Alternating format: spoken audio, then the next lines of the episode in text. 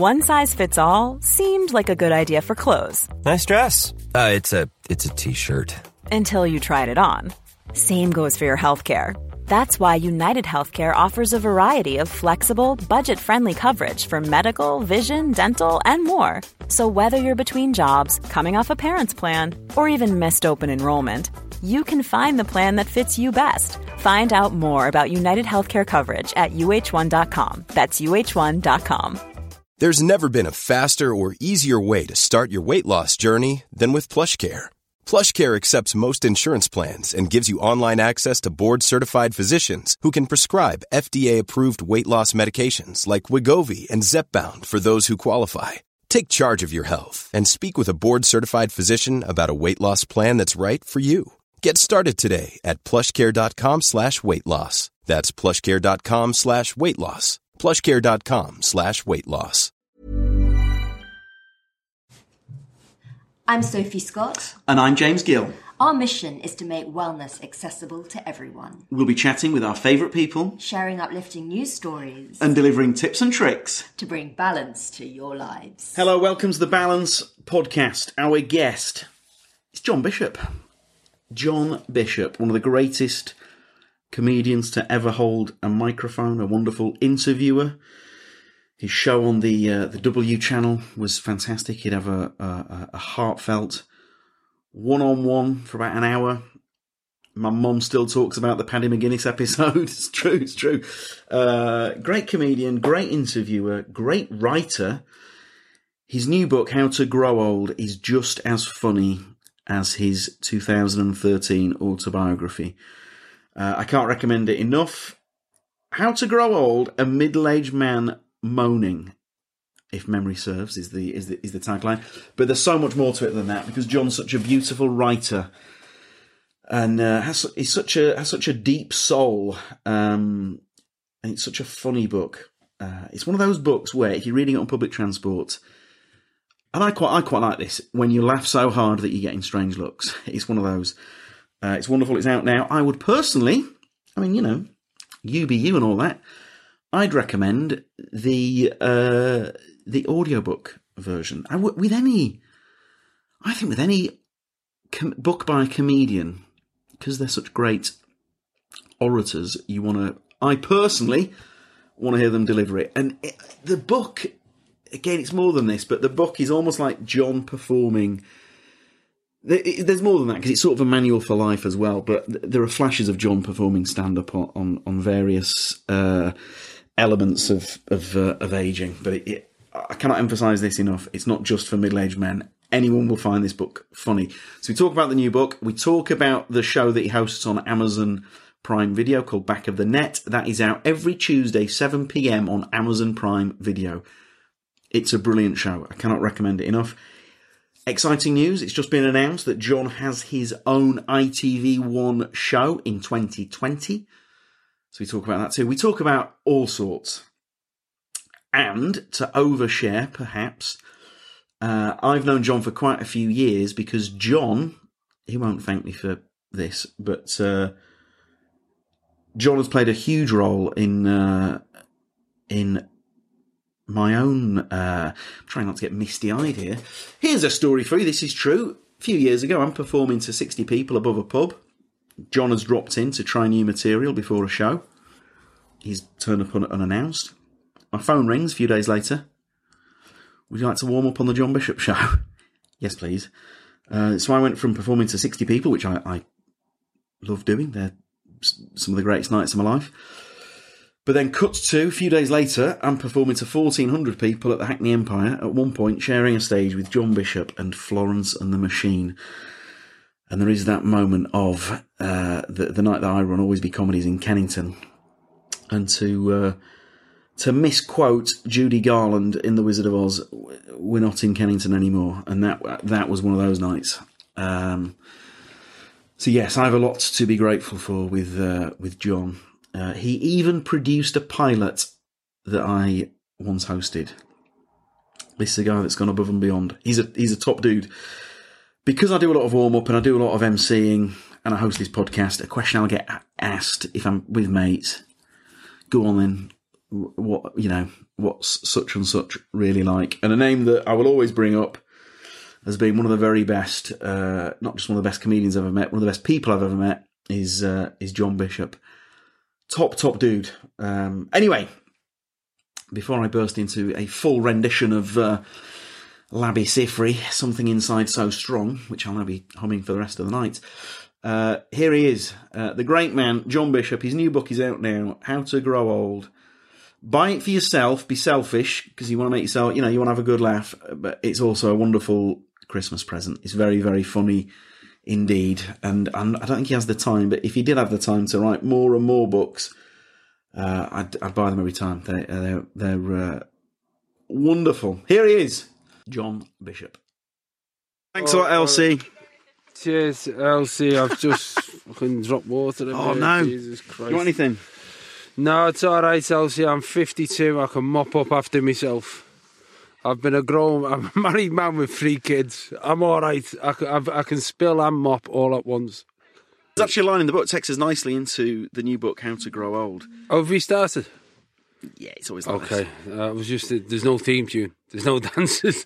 There's no curtains. We There's edit- no you're on. We edit those on after. I, I, I'm used to you introducing me in front of a crowd, so just to go with start is not what I'm expecting. Imagine if I did that as your warm up. Yeah, John and started. he's here. Come on. uh, yeah. So, well, in the book, you, in the book, you said that you've spent more time worrying about your kids than you've been alive. Now, I, I'll be honest with you. I thought, I say this as a compliment with love in my heart. I thought you were quite a cool guy in the traditional sense. So, the neurosis that comes across in the book, I, I never knew that about you. Well, that's really nice to uh, term it as neurosis. Um, Mate, I I I bear in mind, I'm the, I'm the biggest overthinker, worrier Yeah. in the world. No, you know. I um, the, that that comment about worrying about my kids longer than I've been alive. It was just that I—I was calculating it when I was writing it. And I was there, was there was a section about how to be a parent because what happened, the book itself came about because.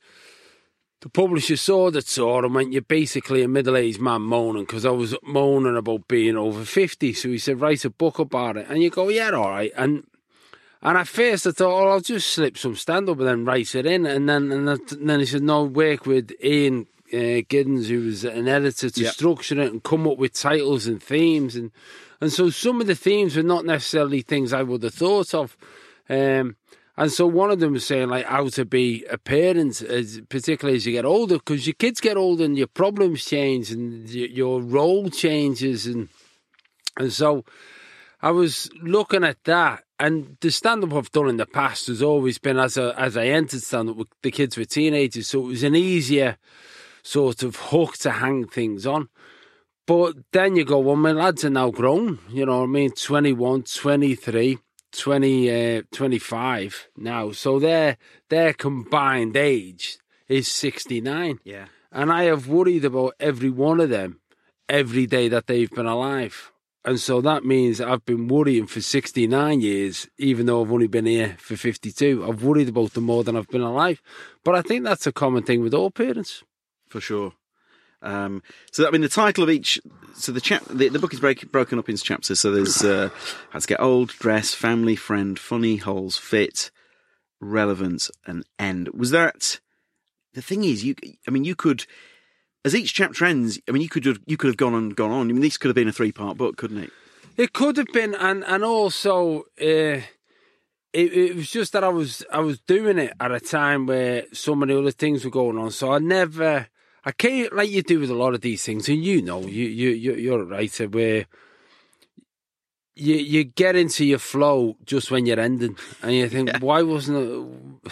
I like love making. No, but no, but you know what I mean. You get into and you think, mm. oh, why was the first half so hard? Why was why was it so difficult to put into words some of the things I was thinking? When towards the end it seemed easier, so I could do more now, and I should go back and redo some of the first bits. And, and so you'd always have that constant thing. And, and as a, I suppose as a, I mean, it's a stupid title, the- you know, How to Grow Old's just daft, innit? But you address that straight away. yeah, don't you, die. That, that's Yeah. what I mean. So, but it is, I, I guess, I suppose, it became what I wasn't expecting some thoughts on life. It- well, you, you beat me to it. It's a life manual. and it, it is, isn't it? It's it's. I, pro- I, I promise this is not paid for content when I say this. You will laugh from first page to last. I mean, even the introduction, I was pissing myself at. Do you? But you are a great audience. I am a good. I mean, I, I, yeah, I'll give you that. But do You are such a good audience. People won't know this. So James does a warm up for this show that we do on on Amazon Prime called Back of the Net, and and it, so he does the warm up, which means he gets the crowd going. He stays in the studio whilst we do the show, and the uh, the producers have said, James, can you go out because all we hear is your laugh. During the show, and because it's your laugh every week, people think there's a paid laughter. There's a person who's being paid to attend the show and laugh, and that's the same on other shows that you've worked on. It's true. and and and people within the industry can identify when you're in the room because of the laughter in the shows that you've worked on. The thing, the the thing that it's not a problem, but the thing with back of the net is, and again, I'm not saying this. You could not make a show that's more up my street because it's Yeah. football and comedy. Because the three of you complement each other so well, and they cover, you know, it's covering things that are very dear to me: comedy, football, and sports journalism. Yeah, So yeah, it's like so- it's like a show's been made for So me. So for those who don't know, it's me, Gabby Logan, and Peter Crouch. So as you say, it's oh, it's, it's been brilliant to do. Love it. Again, I'm not of all the shows I've ever. It's a lot of shows I've worked on, but I can't think of a experience I've, I've enjoyed more to the extent where I'm sure you're the same. Certain things in the diary, and you're like, oh god. But I can't wait for. Mo- it's such a sad thing to admit. This. I cannot wait for Mondays to roll round because that's when we record back of the net. To the extent where when it's International Week, I'm like, oh for god. I mean, I love Yeah, I Gareth get it. Southgate, but I'm I'm devoed when it's uh, Yeah, yeah. when it's a rest week. Um, it's just so much fun, though, isn't it? That show. It is fun, and it and it's it's also like again one of the one of the things that I write about in the book is regrets, and people often ask me why I left League of Their Own, and I, I left League of Their Own at the wrong time. I, I it, you know. Obviously, I did because the year after they won a BAFTA. Um, I mean, I'm not bitter. I'm not saying that I've, you know what I mean. No, but I, um, and I left it at the wrong time for loads of loads of reasons. There was lots of stuff happening at that time, lots of time pressure. But that last series that I did, there was a few of the studio days that I just didn't enjoy, and that was because the records were overlong, the energy was different. But it was the teething process of a show that was evolving, and what I missed was the fact that I was spending time with people that I really liked Yeah. You know, uh, it wasn't like work. And, and I suppose those days where it felt like work were the days when I thought, oh, and sometimes work is work. So there's going to be whatever your job is, you know, as you know, doing gigs or anything. Some days where you go, I've got to plough through this. And if I'd have see, if I'd have been more experienced, and also had I just spoke to the lads, you know, to to Jamie, James, and Freddie, and said, "Look, I'm I'm thinking I might have come to a different conclusion." But you know, who knows? Because the life is made up of decisions, and and whatever you are is a construct of all of those decisions. Sure. And if you've got to look at yourself and go, well, if I'm if I'm a disaster, if I don't like who I am, then I have to unpick the decisions that I've made. But if I do like who I am, and the overall result is good, then those decisions were probably the right ones.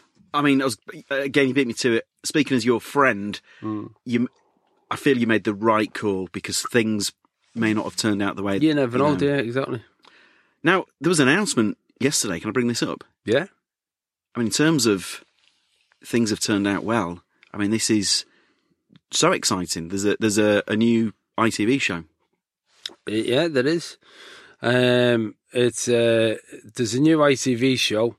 It's called The Masked Singer. I've got nothing to do with it, uh, but they made the big announcement. Joel Dommett is gonna. He's Joel. Joel's fantastic. He'll be brilliant, and it's all about people singing with masks on. Is he? Do you mean that one, That's or do you mean the other one? You- You've read my mind again. Um, the other one. Yeah, yeah. No, there's there's a show that again you're going to be working on, um, which is a Saturday night review of the week. I think maybe, maybe a chat show esque, maybe an interview thing. It's I've got a slot and we've got to fill it. That's basically it. Do you do you ever? I'm a big believer in. sm- I don't, I'm not very good at it myself, but I'm a believer in smelling the roses. Now I know because I I've read both your books now, Yeah. so I know quite a bit about you. Do you ever allow yourself that moment, given what you've now? I, I know uh, my wife, who's southern and not working class. There's nothing she finds more tedious than me, a northerner, working class, talking about being northern and working class. However, let's do this. Let's let's dive into this. Do you ever have that moment, given where you've come from, without making myself cry here? Given where you come from, do you ever allow that moment where you go, bloody hell? Oh yeah, yeah. There, there, there's there are moments. There are. In fact, this is this is one. This is a moment there. Um, you know, I'll show you. That's a moment. Yeah, you see, that's. I mean, that's magnificent. Yeah. that, so that, just showing me a picture of his dick. yeah, which yeah, it was it was a great moment, and uh, you know, when, as a working class lad, I never thought my penis would look like that. But that's what when you get in show business and you end up with a glittery penis, it's like wow, I didn't think that would happen.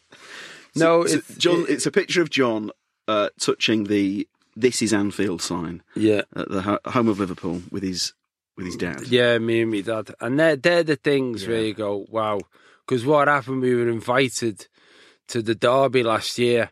And, uh, and my dad's been in the boardroom before. We've had all of those moments. But uh, uh, Peter, Peter Moore, the chief executive, invited us and we, we and in the new stand. And my season tickets are on the other side in what is now the Kenny Dalglish stand. Uh, and I don't, I don't do that thing of going to the boardroom on a regular basis or hanging around. I go the game with me mates and we go home Sure. and, and, you know, we're, we're not, we're not, you know, we don't have sit down meals and all that stuff. So it's, uh, you know, to go to a game, and I talk about this in the book, taking me dad to the game, and uh, and then turning up to me dad's house and saying like we've got to wear a tie, and and all of those. There's a whole story in the book about how we. You know, they they were brilliant at, at, at Anfield because my dad was going, well, why am I wearing a tie? I'm not wearing a tie to go to the game. and I so, so I thought, well, how are we going to do this? So I've gone all suited and booted, and my dad's walking. I mean, he's got smart trousers on, a smart coat, and all that stuff. And then as we approached the boardroom, they, they were brilliant. The staff, they just opened the drawer and said to me, Dad, ah, Mr. Bishop, we have your tie waiting. Like he'd sent it ahead. So you know, instead of saying, Have you got a tie? He just said, We've got, and it was brilliant. So he wears the tie. And then what was fantastic is Peter put us, took us down to pitch side. And to do that with your dad, who, who's been a life, lifelong Liverpool supporter, and just to have that moment was, was brilliant. It was brilliant. Because I mean, even one of your earlier specials is it is it the, is it Elvis's? Left the building, yeah. That's the one that starts off with the Liverpool Mm. montages in it. Yeah, And even that's. I mean, I'm watching that with my own dad, yeah. and it, there is that moment of because you were on the way up then, but you, you weren't you weren't quite fully John Bishop in inverted commas. So to pull off that video with those names, Oh. even we were both like, bloody hell! Oh, has he done that? yeah, it's it's great, isn't it? yeah, it's brilliant. And, you know, it's hard because when you said you weren't fully John Bishop, it's that's a strange thing where you're you're on that journey and you don't. You know, you're counting the you're counting the steps, but you don't know them. You you, it's really becoming if, if I, you know I don't like the word, but becoming famous in inverted commas is a journey, and and it is uncharted waters. And again, I think I mentioned this, don't I? Where I'm talking about, uh, you know, that stage where there's a bit where you, you don't know you're famous. There's some people who think they're famous and they're definitely not, For and they're sure. the, and they're the people who are the knobs that you Yeah. see hanging around, and they're they and they're they're always always.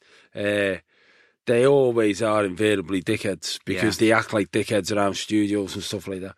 But there's the, the, the other people who are who are falling into fame, if you like, as a byproduct to what they do, and and I, and I say that with the respect to to singers or, or or actors or comedians who want to do what they do, and as a byproduct you become famous. Because if you weren't famous, if you were you know, particularly singers and, and comedians, I think, you'd be singing in a pub.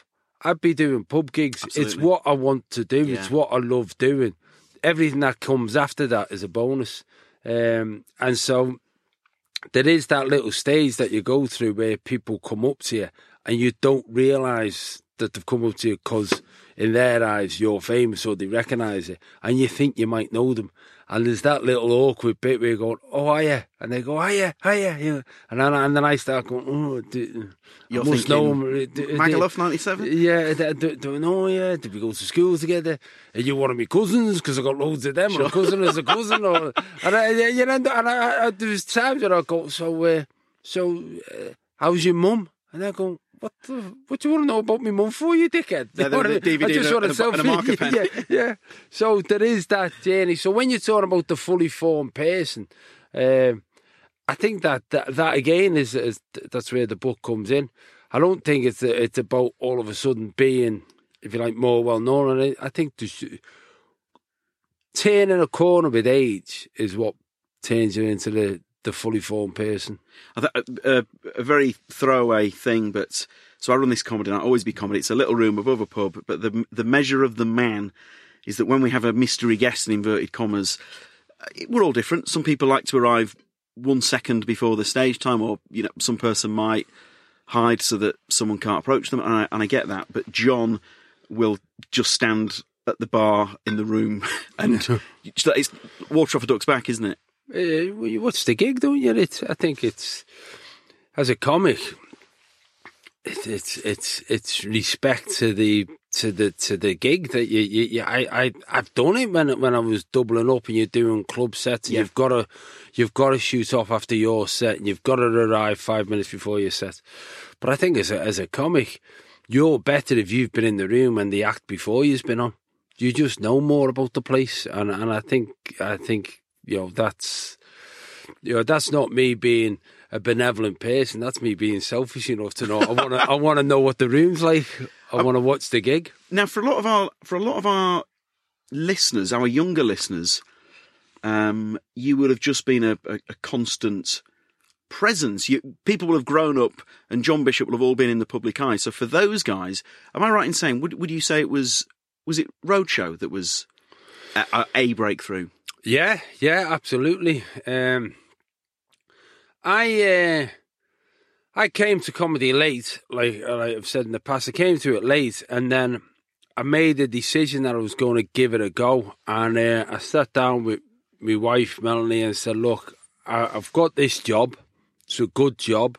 You know, Yeah. working for a pharmaceutical company. And I that's mean, rare in comedy, I think, because a lot of people working in telesales or, or what have you. Oh yeah. But you actually had a you actually I, had a, I a had, really a, I, had, good I had a very, Yeah. very good job. I mean, like a good salary, um, company car, all the benefits, the BUPA, the pension. I had, I had it all, and I had career prospects. I mean, they, there was a line of development where people were going, look, you know, you can go down that line of development. You can either work in the European marketing side, or you can, you know, go over there and then maybe start looking to come back as like, you know, one of the senior managers or towards the top level as an MD or whatever within the UK if they made it that far. But I definitely had a career path in front of me. When you say it like that, I mean that's it's huge. It's a it? pro- proper job, and uh, and then I just it just wasn't for me. I, I found this thing comedy. I loved it.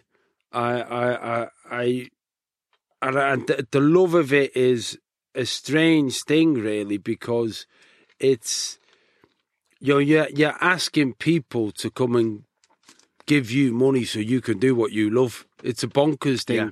because that's why, and that's why you, you you often get comics all do a lot of charity nights and all the rest of it because we just like doing it. It's a great thing to do, um, and so I'd found this thing. Sat down with Melanie.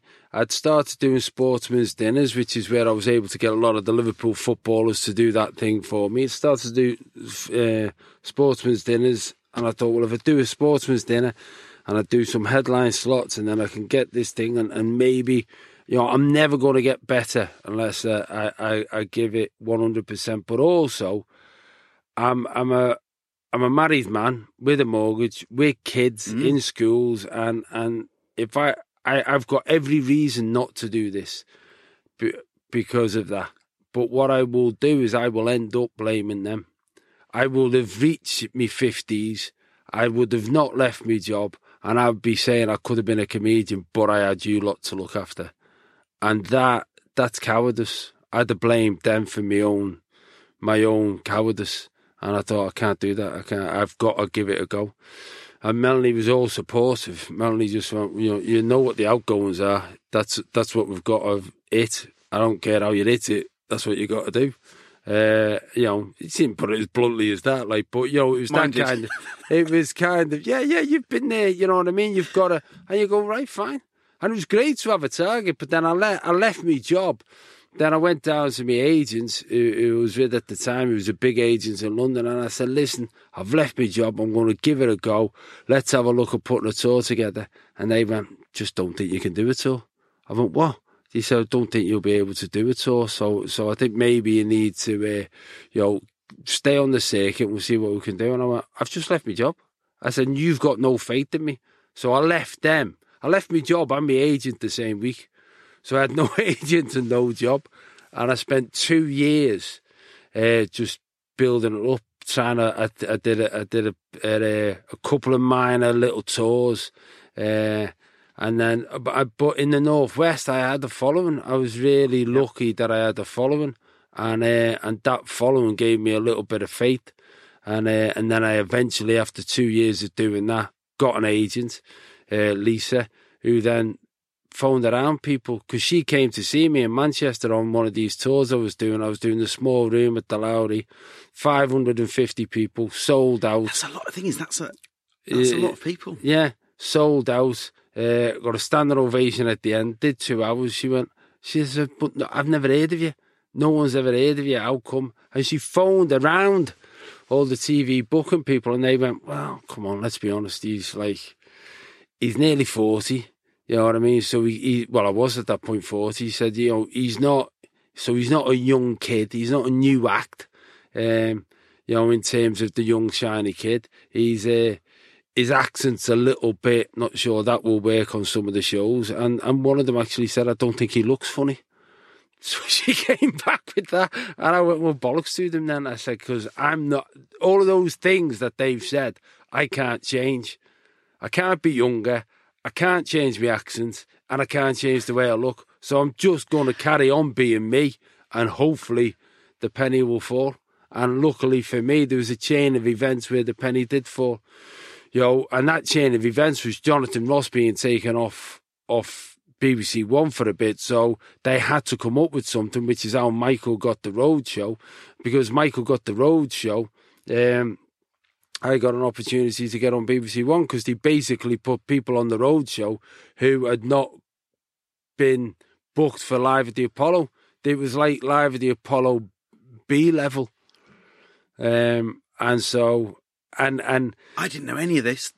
oh yeah yeah. So so I didn't realise this chain of events. well, well, I I owe a lot of the success to to to my my, my current agent Lisa and my old agents, as it were, Addison Cresswell. Addison Cresswell ran uh, off the Kerb, and so I was being managed by Danny, who was one of the younger agents then, who's now a you know a huge name in comedy. But I was uh, so Addison was the big guy. Addison was Yeah. the man, and. Um, and he I mean, was a, look, a legend. yeah, yeah, looking after Jonathan Ross, and so he was the executive producer on Live at the Apollo, executive producer of Jonathan Ross, um, and I and I I'd only met him once, and that was when off the Kerb were telling me to leave me job, and so they said, look, and I got the phone call saying, look, we all think you're really good, you could do this, but you need to leave your job.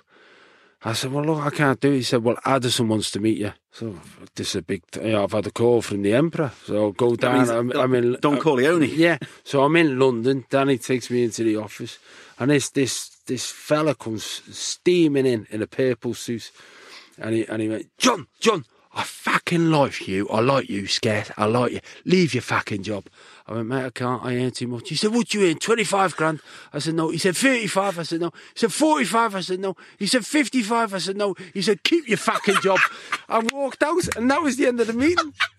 I went, that, was that it? That was it. Literally, it lasted 90 seconds. Keep your fucking job gone. So then, so then when I, I left, you know, they all knew the stakes of that were high, and they just said, "Well, we can't guarantee anything." But but so I left them, and then and then a couple of years later, the opportunity comes up via Lisa. Michael's show comes up because, as legend has it, he's in the BBC. The BBC say, look, you know, we're in a position now. We've got to give uh, Jonathan time off. He's going to take time off after the, the Russell Brand situation. But what are we going to do with the slot? So we, to which he said, why don't you put Michael on? Michael will do a road show. We'll get all the people that we haven't got on live at the Apollo. You know, great, great. So it's a quick fix for them. So then they get me onto get me onto that, and I'm outside the catering van uh, on the day of the recording with Michael's show, and uh, and he comes he comes up to me, Addison. He went, "Oh, Skess, I fucking told you I'd get you on the telly." I went, "Mate, you haven't got me on the telly." I said, "This is a new series of a new show. We don't even know how many people are watching it." I said, "You've got me on the telly when you book me on live at the Apollo." So that night, I go on, and you know, it, it, was a big thing for Michael. It was great that Michael, uh, you know, allowed comics to come through as well. You know, it was a big, yeah. it was a big supportive thing. Yeah, yeah. So I get the slot, I go on, I do it. Uh, whilst I was on stage, Addison, who was there, uh, spoke to Lisa, phoned Lisa, who was also in the building, and booked me on live at the Apollo whilst I was still on stage. He said, "I'll book him on the, I'll book him on live at the Apollo."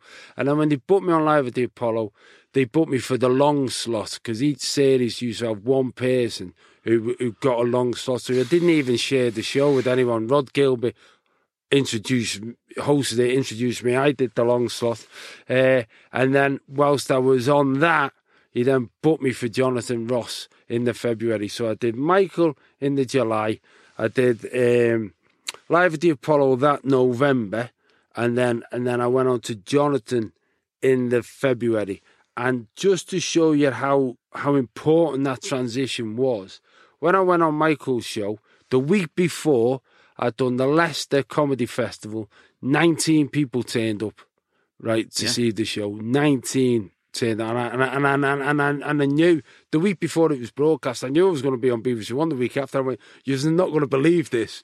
But I'm on BBC One next week, and I've I, all I can sell now is 19 tickets. So I bought everyone in the audience a drink. We had a laugh. It was a great gig.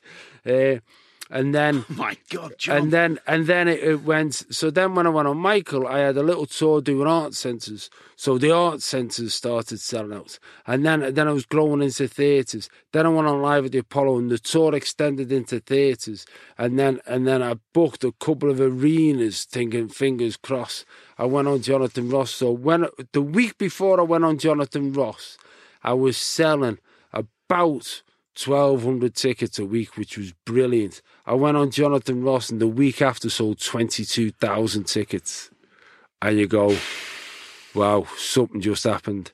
But each of those steps, Addison Cresswell could have said no. Sure. He could have said no. He left our agency, bollocks him. But he didn't because he loved comedy and he and he was and that's the thing I've found with the community. I'm sure you do. It's very supportive. People oh. don't don't deny someone who's good. Totally, it's more supportive than people realise. Yeah. And also credit to you. You then paid that forward because the a lot of listeners, but I don't think they might, they, they won't realise this. I flagged this to the comics; they don't realise it. But the John Bishop show, in turn, broke through a whole wave of of stand-ups, didn't it? Because there were lots of people that was their first yeah. stand-up performance on, on, telly. They're now household names. A lot of these guys. Yeah, yeah, yeah. And but that was again that was a show that we did on BBC One, and it and it was great while it happened. But we kind of because it was stand-up and music, uh, and I I wanted to carry it on, but I wanted it exactly like that. And what the BBC wanted was an earlier show. They basically wanted what Michael does now. Yeah. Uh, and so they were doing a bit with me and a bit with Michael, and I just said, look, I think I think that's what I want to do. That's where I, am more comfortable. You got to pick a side, and Michael's better at that. And Michael shows a you know huge success. But, but so, I think I think I'm right in saying you helped break through people such as Nish Kumar. That was it. That was yeah, yeah. one of his first yeah. stand-up performances on BBC One on a, on a Saturday night. Phil Wang. Phil Wang. Yeah. Felicity Ward. Yeah, yeah. Pete Firman. Yeah, yeah. And there's all, all uh, there's all manner of people. Oh, yeah, that was yeah. their, that was their first. Zoe Lyons, yeah. So it's great, some great people, great people. Uh, now then, one thing I wanted to flag was Ken Loach. Yeah. So we all know you as this. We all know you as a brilliant comedian, but there's not many stand-ups who get to. A lot of stand-ups, I think, dream of playing that straight rolled out there. You know, the dream of being Oh. an actor. So how did I still do. I love I love the idea of doing that. how how did that come about with uh, with Mr. Loach? Uh, how did it come about? I was in a play actually in Liverpool called One Night in Istanbul, uh, and it was a play about uh, Liverpool winning the Champions League, and um, and then there'd been this uh, call to, to you know Ken Loach is doing auditions in Liverpool. Don't know what for because he won't say, but will you go and uh, go and audition? So when you go and audition with Ken, there's no um, there's no script. Everything's an ad lib thing, uh, and he doesn't tell you what it is. He'll just say, "Look, there's this, there's a character I want you to." One size fits all seemed like a good idea for clothes Nice dress. Uh, it's a it's a t-shirt. until you tried it on. Same goes for your healthcare. That's why United Healthcare offers a variety of flexible, budget friendly coverage for medical, vision, dental, and more. So, whether you're between jobs, coming off a parent's plan, or even missed open enrollment, you can find the plan that fits you best. Find out more about United Healthcare coverage at uh1.com. That's uh1.com. Hold up. What was that? Boring. No flavor. That was as bad as those leftovers you ate all week. Keke Palmer here, and it's time to say hello to something fresh and guilt-free. Hello Fresh. Jazz up dinner with pecan-crusted chicken or garlic butter shrimp scampi. Now that's music to my mouth. Hello Fresh. Let's get this dinner party started. Discover all the delicious possibilities at hellofresh.com. Quality sleep is essential. That's why the Sleep Number Smart Bed is designed for your ever evolving sleep needs. Need a bed that's firmer or softer on either side? Helps you sleep at a comfortable temperature? Sleep Number Smart Beds let you individualize your comfort so you sleep better together. JD Power ranks Sleep Number number 1 in customer satisfaction with mattresses purchased in-store. And now, save 50% on the Sleep Number limited edition Smart Bed for a limited time. For JD Power 2023 award information, visit jdpower.com/awards. Only at a Sleep Number store or sleepnumber.com. play. But he got me with a couple of other people, and he'd say, "Right, what I want you to do is, your son has been uh, bullying his son because he's got uh, a, a black child. So your you your son's been bullying his son racist. So he's come to tell you about it." And then he'll say to the other actor, right, you've got to now have a go at him for his son being racist. And then you've just got to play off that. And so you do. And then he'll swap it. And then you, you, the other one do it. And then he'll throw something else in. And uh, so I did it. I went through the process. And I ended up getting this part of uh, Frankie in Route Irish. And, uh, and and then I got that phone call. I got the phone call to say, listen, you've got the part. Um, it's you. It's... Uh, you're you're going to play uh, Frankie uh, with uh, with uh, Andrea Lowe. She's going to be your girlfriend. Mark Womack is going to be your best mate. It's going to be about you three. Ken's going to phone you up because there's no script. You don't see the script. So Ken's gonna phone you up and tell you something about the character. I thought this is this is it. This this is this this is it. I'm in a film and I'm in a Ken Loach film, which is a dream because I've always been a fan since mean, Ken, since Ken. hell. So Ken phones me up and says, "John, I've got to tell you about Frankie." I said, "Yeah, Ken, I get it. I know what you're going to say. You're going to tell me something that I've got to carry with me all the way through the script, all the way through the film. I've got to hold it, not reveal it to them. I know how you work, Ken. I've read all the books. I know. I'm I'm I'm ready.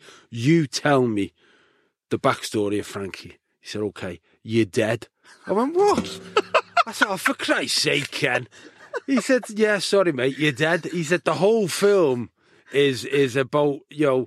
Is where you pop up is flashbacks. The whole thing's about Mark and Andrea and how they work their relationship. How you're just popping in and out. Oh, for fuck's sake.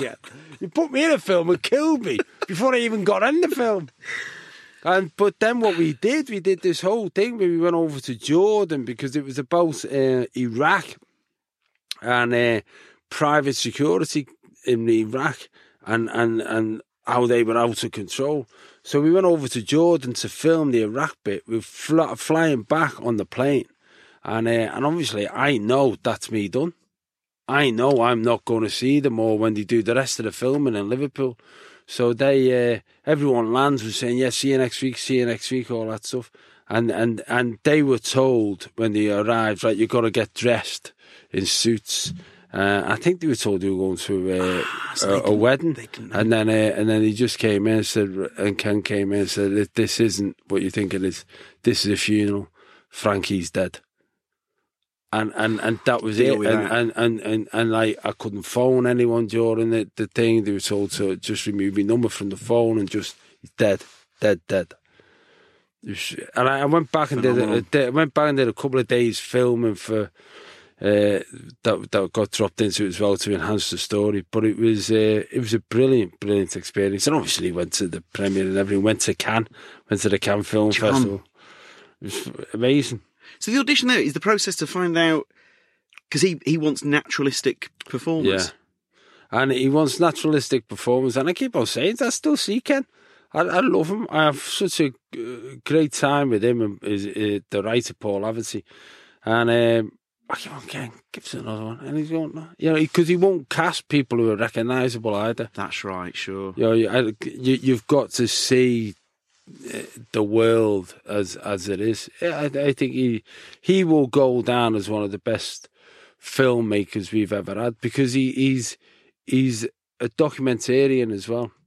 You know what I mean? I He's do. using film to say something, uh, and I think you know there's a lot of um, there's a lot of virtue in that. I, what I've, I suppose I've come to accept as well is that there's a lot of virtue in entertainment.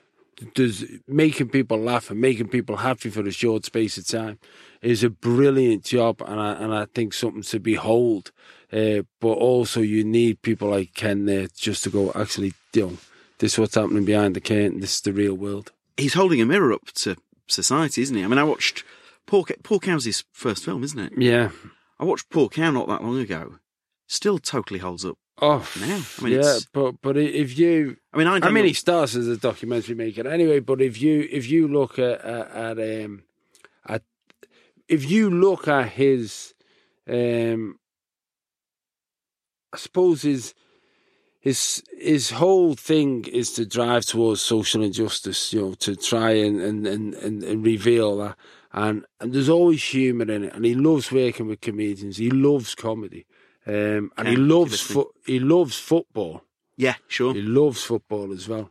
So he's just great to be around. He's got great energy. Uh, but when you say he's holding a mirror, I think it's different than a mirror. Yeah. What what what, what he he- he's not holding a mirror because the world that we see isn't the world he's showing us. What he's doing is he's taking us round the corner. He's showing us what we walk past, what we don't notice. And You're I think, absolutely and I think that is you know, this this, this current film that he's got. You're out, you know, right. so, so, sorry, we missed you. Is is all about delivery van drivers, and we've had it. We've all had it where a driver comes and he's rushing. And you think, well, yeah, he was abrupt or he's rude or, or you know he's waiting for you to sign because because they're on a time. And there's this there's this in work poverty and this economy uh, that applies so much pressure to so many people that we don't notice. We're just getting another delivery. I mean, the scene from again, I'll try not to well up, but the scene from I Daniel Blake where the the mother collapse, colla- collapses at the food bank. I mean, it's not Ch- a church near near my house. Yeah. The, there's always a sign for the food bank. I can't, you know, I, you know, we But you we, know, do, we do what we can, but we I can't walk past that sign without thinking of the mum Yeah, falling out. I mean, that's yeah, that's yeah, Ken's but, genius, but, but it's it? also that that thing as well where I have a big thing with with with that because food banks are one of those things that are an abomination. There's no way that we should have earth? food banks, but it's become now an accepted thing, and you know, and and and and it's it's one of those things where you have to work often uh, to ensure that charity doesn't become a subsidy to the state. Which You is know, exactly what's happened, isn't it? What's happened is is people go, well, you know, it's become a thing where people end up getting tax credits and so on because their employers are paying them too little, and and like and people are grafting the, their asses off. We have food banks where you know over a million bags of food were given out last year, and that's a million bags of food. And you don't, and again, if people don't know this. Uh, you don't just wander into a food bank. You have to qualify. Somebody said you are your your status low enough for you to qualify to receive free food in the fifth richest nation in the world, where everyone's arguing about the billions of pounds for Brexit and what, and all of these. You know, while we're in the middle of a general election campaign, everyone's got a wish list. We're going to spend twenty billion on this and thirty billion on that. You know what? Just take five hundred million of that, which is a figure that you know is huge, and eradicate food banks and stop people sleeping on the streets. Just do that and and and the rest of it, I couldn't give a shite who's in governments. Just do that and make the world a little bit better. I mean, the, the homeless thing, you know, when I was, you know, you remember when you were a toddler, you walk past a homeless person, and, and as a kid, you go, "What's that?" And your your mum or your gran, whatever, says, "Oh, it's a homeless." person. And at the, t- you know, uh, at a young age, you're like, "How is that a thing?" And then you just sort of ridiculously accept it, and then it's for me. I mean, I'm 41. It's only in recent years. And I get, I'm not, I'm not trying to sound like smashing nicey, but I, you know, I set up a, a direct debit each month because you're like, how, how, how is this a thing in, in 2019 in Britain? And and and and again, it's it's that it's that thing as well where you have to say, well, surely we can be better, but we can't be better while we're divided. And at the moment, we're too divided. And hopefully, hopefully, as a society, we'll we'll we'll, we'll pull together again because this is a brilliant nation, and this we've got so many fantastic things and so many brilliant people. I think sometimes though that the, you know, whilst you're looking at the you know the shiny lights, you're missing the, the, the people in the dark corners, and I just think that needs hopefully more attention. No, I'm not, I'm not being glib when I say this, but I mean the. Uh, I'm like you, a huge. I'm a huge fan of sport. I felt, I felt the World Cup last year was a great thing to unite us. What what what do you think it will take? What, how can we get reunited? Well, it's the Euros next year, which is ironic, isn't it? Imagine us winning the Euros after we've left Europe. Oh, Gareth, please make it happen. But I mean, I mean, genuinely, what what do you think the answer is? Will it just will it just will time be a healer in that regard? Do you think? I, I personally, I think we need to look at the relationship between politics and big big business. I Yeah. think we need to we need to look at, at what we regard as success. You know, and, and I'm the same. You know, like I'm not some guru who knows anything. I've I've learned that some of the pressures I put on my kids were probably unnecessary because I did. You know, they went to a normal school, they did the exams. I'm pressuring them to do GCSEs, pressuring them to do A levels. They're going to do degrees. And I think, hang on a minute, we're, we're, we're, within our education system, are you know, are we not necessarily investing in the wrong areas? I think education is the most important thing. I think teachers are the most valuable people in our society. And and the turnover rate is too high. The pressure on them is too high. The results that the the, the driven by are not real tangible results. What we need to produce is good people we don't necessarily need to need to produce people with loads of exams because we're selling our education system off anyway. Because you've only got to go to any university in this country and see how many foreign students are there. There's loads of Chinese students coming over because the universities can charge them more because the market economy is what the universities have bought into. So they're saying, well, we can charge them, you know, more than we're charging you. So let's have them. Does anyone not think that one day they'll stop coming? Because one day they'll be setting up their own universities to achieve the standards that they want to achieve, and then we'll have an infrastructure that w- won't work for us because we've we've geared it towards the market, we've geared it towards the biggest payer, and I think I think what we need to do is we really. I mean, I'm I'm rambling now, but I Not think what, what, what we need to do is, as a society, is recognise the value in all of us not recognise the value in the wealthy, not not not not not necessarily just just throw everything towards you know the poor. We need to say like the poor, the wealthy. We're, we're all we are all on this one rock. This is only one rock, and you know you've got to be realistic.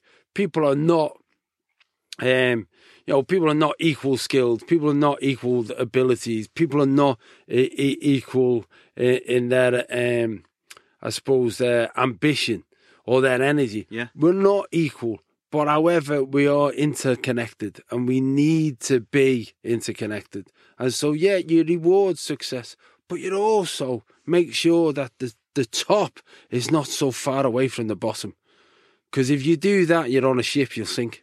You know, the, the, the, can't be that imbalance. And I think, unfortunately, there's an imbalance in society now, I think I've never really noticed before. The extreme of it. It feels more recent, doesn't it? It feels recent, and I think it's a, it's a result of the austerity measures where we where we've ended up with this in work poverty, which is just it's Victorian. You know what I mean? It's Victorian, and I'm talking by somebody who's in a, a ridiculously privileged position. But if someone turns around to me and goes, "Well, look, we need more taxes from you so that we can address this," uh, absolutely, Sure. not bothered. Why? Why? Why not? I'd, I'd give you a great example, and it's a philosophical way of looking at things. We were in um, we were in Sweden, me and Melanie. Yeah. We went to Sweden for a few days. We ended up staying at the Ice Hotel and stuff, and uh, and we had a lad who was a guide, and he was driving us around, and we got talking to him, and he said, "Oh, I'm." eh, I'm a guide in the winter, and in the summer I work in schools. I'm I'm a teacher in schools. Uh, he said, but I like doing the guide in the winter because that's when a lot of the tourists come. I said, okay. I said, so how does this work for you in terms of like like income and stuff like that? Because you don't normally get. He said, I'm doing well. He said, I- he said, I, he said, I actually got into the highest tax bracket this year. I said, well, what do you mean? He said, no. He said, I, went- I I got into the highest tax bracket. I said, so you you think that's a good thing? He said, I think it's a brilliant thing. He said, in Sweden, that's what we, everyone aims so that they pay paying more tax. He said, because this country gave me everything. My education was free. He said, the country's given me the life. So the, the, the sooner you can get to the level of you're paying back more tax, the better you feel about yourself. So it's a mindset thing. It's a mindset. Uh, Well, I, I feel like that's a. I know. I know you've got to go. I think that's a, that's a very genuine. That's a lovely, uplifting way of looking at things, though, isn't it? It is, isn't to it? strive to hit that to- bracket in order To, to, to, to help say everyone th- else. thanks a lot. Thanks. Was it the, was it the eighties where it we all got it all got selfish and got into? I, our- you know what? I think, yeah, listen, I'm not uh, a political economist, but I would say that we, what happened, it, it was Thatcherism. Thatcherism came in, uh, and with Thatcherism, Thatcherism presented opportunities to family like mine to go and buy your council house. But what that did is it started taking housing stock out of out of use for the community. Yeah. Uh, and it was great, it gave people a sense of pride and so on. But, you know, it also became a them and us. You've either you've either bought your house or you haven't bought your house. it promoted and- a and- selfish culture, didn't it? And, you know, and, and I think, I don't think the intention was that, but that's what's happened. And I think you then start looking at everyone look after yourself first. Look after yourself first. Look after yourself first. And that's always, you know, even me, my loyalty starts and ends at my front door. My family the most important thing to me. But I think when I get past that front door, I don't want to walk into a broken world. And so you can't have this. It's all about me. It's all about me. You have to have it's all about us. And if you, you know, the reason we've got homelessness is we've simply not got enough build, enough homes, and we haven't got enough homes because you don't build enough what they call social housing, because social housing is now is is not regarded as a as a place to live. Whereas you know we grew up on council estates. You know, I the estate I, I, I grew up in was a lovely estate. There's not. It's sort of a, a, a byword now for negativity. Th- These are not negative communities. We just need to to readdress things.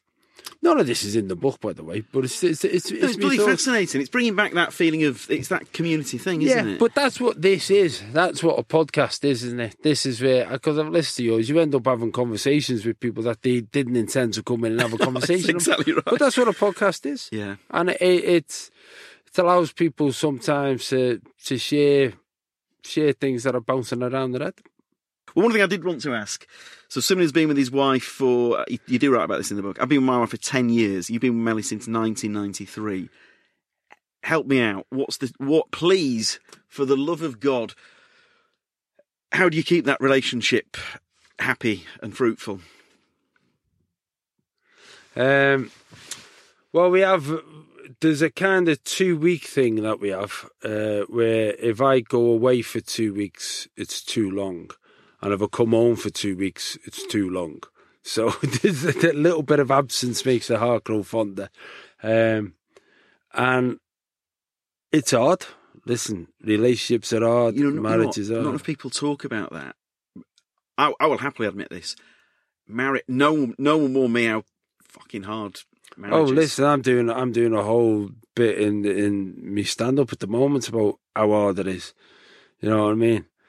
How how, how you can be in the same room as that person who, who who you you would die for and look at them and think, God, will you just fuck off? you know what I mean? Yeah. Just be somewhere else. Just don't be near me. But that's you'd be like that with your best mate. You live with your best mate for ten years, you'd be like that. And I think I think the it's it's difficult, and there's no easy thing apart from that. You've got to work at it. You know, you've just got to work at it. You've got to remember that. You know, on a wet Wednesday, you in, in the middle of an argument, you know, where you where you think I could do without this. You think, yeah, that's in the middle of an argument. But on a wet Wednesday after you've done a gig and you've gone home, do you want to go home to an empty flat? Or do you want to go home to somebody asleep in the bed? You know, do you want to go home? Do you want to go home and, and nobody's moved the cup since you left the buildings that morning? Or do you want to go home and wipe up someone else's toast crumbs? That's the difference, isn't it? That's good, man. I was. I mean, I've got. I'm. You know, I'm doing. I'm doing a set on Harry Hill's uh, show, Oh, yeah. Clubnite, and I do a bit on. That. I was single for twelve years, and it's only when you look back that you realise those single years weren't. Because a lot of people look back with rose tinted specs on the single years. I absolutely do not. I there's- couldn't be more grateful to. Yeah, yeah, yeah. yeah. Uh, uh, it, it's a partnership, but you've got to be friends. You've got to be friends. I think you've got to be friends and you've got to fancy each other. Because if you don't fancy each other, you might as well be friends. Yeah. Emily, if you're listening, I still love you. Um, now, I know that you've got to go, Yeah, I've got to go and do. Oh, shit, I've got to go, yeah. but, um, mate, this could have been the first of a 20 parter, whether you like it or not, my friend. Oh, no, this is. This is. Yeah, listen, th- this has been a nice. There's no reason not to do it again. It's just a nice thing to do. Unfortunately, I've got to go up and do another interview. Before, now, before you do go, do you. I don't think you always. Re- I don't think you always realise how. Fu- I, bet you, I bet you hear this from other people. You don't always realise how funny you are, do you? Because there's bits in this book where I'm pissing myself, and I've been listening to the audiobook as well. And I know that I flagged something to you on the Monday, and I think a part of you thought, I bet I didn't even need that to be funny. Do you know what I mean? No, there's. Funny like falls off you, doesn't it? It, it's. I don't know. You know what? I, I, I sometimes think, right, I want to understand why this works. And then sometimes I think, I just don't want to know. I don't want to know.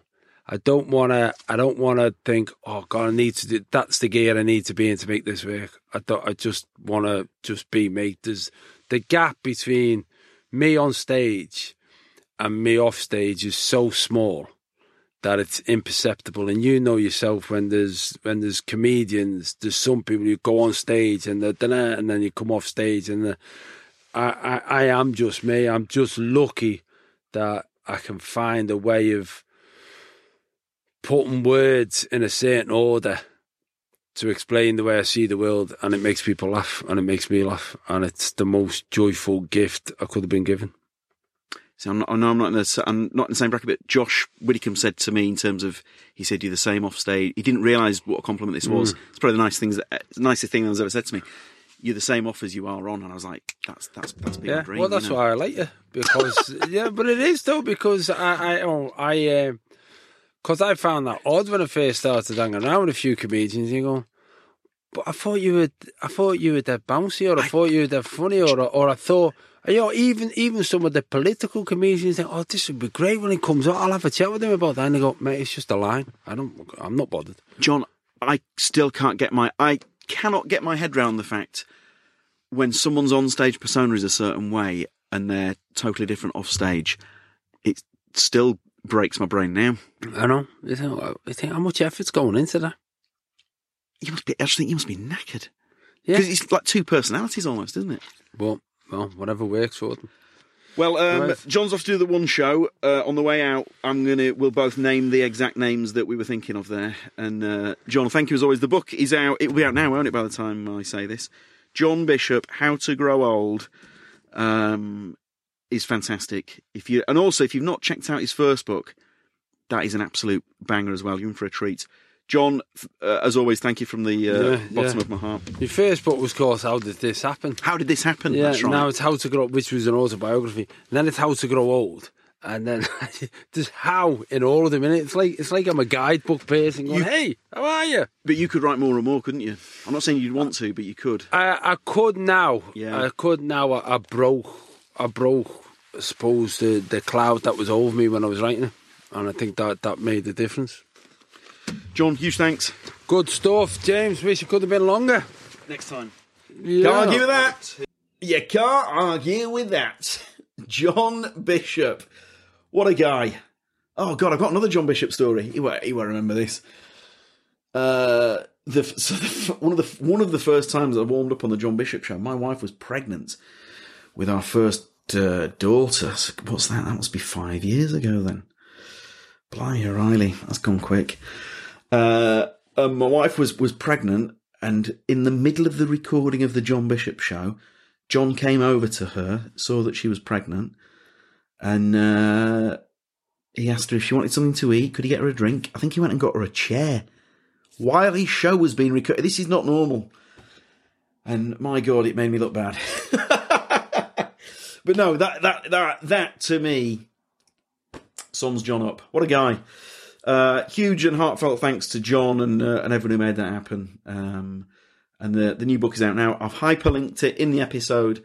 I can't recommend it enough. It, uh, it makes a great Christmas present, but also if you if you want to read a book that's going to make you laugh hard, and as I said in the chat, John's one of those people. He doesn't always realise how funny he's been. So I, there's there's things he's written in the book that I'm not even sure. He's just imbued with funny. So there's some bits I'm not sure he's he's going for the laughs. so I was like, what's happening? Bits from the book that had really that had really tickled me. He's probably that's probably a bit of it where he's just like trying to tell the story. But you know, if you're funny, you're funny. So uh, thank you again. If you've enjoyed it, spread the word. Tell your friends the Caitriona Balfe episode. I'm going to talk about that till my dying day. I mean, not literally. Uh, I think it's the fifth most.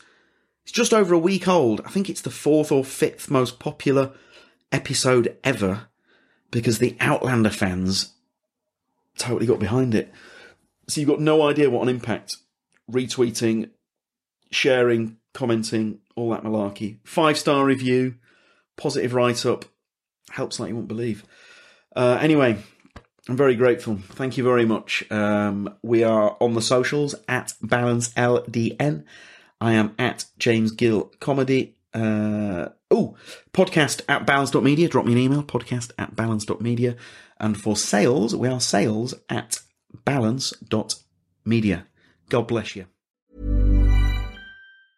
Ever catch yourself eating the same flavorless dinner three days in a row? Dreaming of something better? Well, HelloFresh is your guilt-free dream come true, baby. It's me, Keke Palmer. Let's wake up those taste buds with hot, juicy pecan-crusted chicken or garlic butter shrimp scampi. Mm. Hello Fresh. Stop dreaming of all the delicious possibilities and dig in at HelloFresh.com. Let's get this dinner party started. When you drive a vehicle so reliable it's backed by a 10 year, 100,000 mile limited warranty, you stop thinking about what you can't do and start doing what you never thought possible. Visit your local Kia dealer today to see what you're capable of in a vehicle that inspires confidence around every corner. Kia, movement that inspires. Call 800 333 4KIA for details. Always drive safely. Limited inventory available. Warranties include 10 year 100,000 mile powertrain and 5 year 60,000 mile basic. Warranties are limited. See retailer for details.